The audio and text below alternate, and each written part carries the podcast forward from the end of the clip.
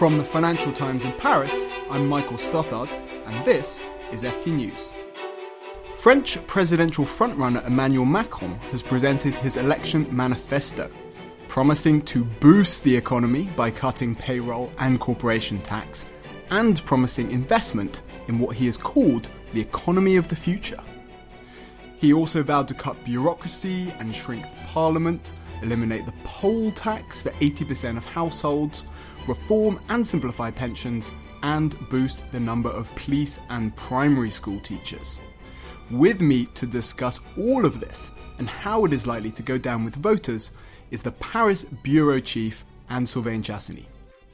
Anne Sylvaine, can you tell us a little bit more about exactly what Mr. Macron is proposing and how radical his program really is? Well, at last, less than two months before the first round of the presidential election, Emmanuel Macron has a program. And I don't know if this program is radical, he says so, but it does include ambitious initiatives, especially on the economy, which is not that surprising for a former economy minister whose mantra has been to reignite social mobility. He said that he wanted to, quote, reconcile freedom and protection.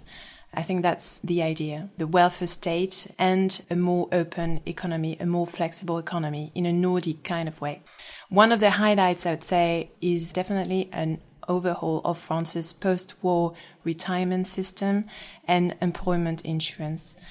Other measures include more freedom for companies to negotiate specific deals on working hours and pay, the creation of a universal employment insurance for all job seekers, including entrepreneurs, self-employed, farmers. Increased flexibility on the jobs market should help, he says, lower unemployment to about 7% of the workforce from 9% at the moment.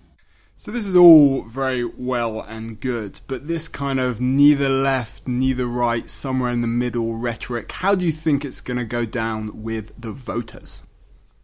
It's hard not to agree with Mr. Macron's initiatives. They are, as you said, targeting the center ground, and in a way, they are sensible measures and they are largely in line with what he tried to implement when he was economy minister.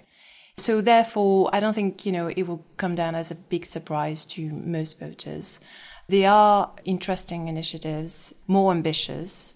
He also outlined measures on different areas such as education, the military, security.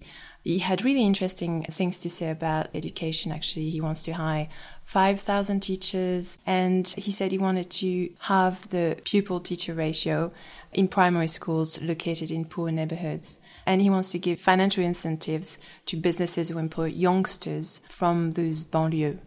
And on security, which is probably one of his weaknesses, Mr. Macron has been pretty consensual by saying that he would add 10,000 police officers and he would restore a network of field agents to combat Islamist terrorists.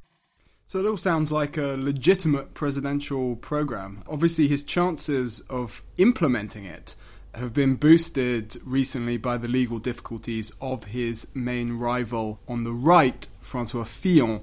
Did he say anything about that in his speech? He did praise judiciary authorities for conducting investigations swiftly, regardless of the presidential race. He also criticized Mr. Fillon. He didn't pronounce his name, but he criticized his rivals. And I think he also included Marine Le Pen, the far right leader, for demanding a kind of judiciary truce for themselves. He criticized them for attacking judges. Mr. Macron has also promised to tighten the rules for MPs' expenses and conflicts of interest in the wake of the scandal that has engulfed uh, Monsieur Fillon. And in all this, did he offer anything that was specifically designed to win over the supporters of the far right leader, Marine Le Pen? Apart from security measures, he didn't try to play into the rhetoric of the far right. He didn't even pronounce the word immigration. There's nothing in his little leaflet that his staff gave us about immigration, which is, you know, one of the top sources of concern for far right voters. Did he talk about his relationship with the US and Europe on the foreign policy side? Not surprisingly, he reiterated how pro EU he was. He insisted on a good relationship with Germany and how France needed to restore its credibility and then try to convince Germany to partner on more investment across the continent, but also a more integrated Eurozone with a government and a parliament of the Eurozone. So he hasn't really changed his stance on that. He's going to see uh, Angela Merkel on the 16th of March. And on Donald Trump, he said simply that he could not believe the US president about his promise to implement some sort of intelligent protectionism. He said that if that would be the case, then the EU would respond. Fantastic. Well, finally, a program from Emmanuel Macron. Thank you very much for listening. Thank you, Antoine Chassany, the Paris Bureau Chief. This is FT News.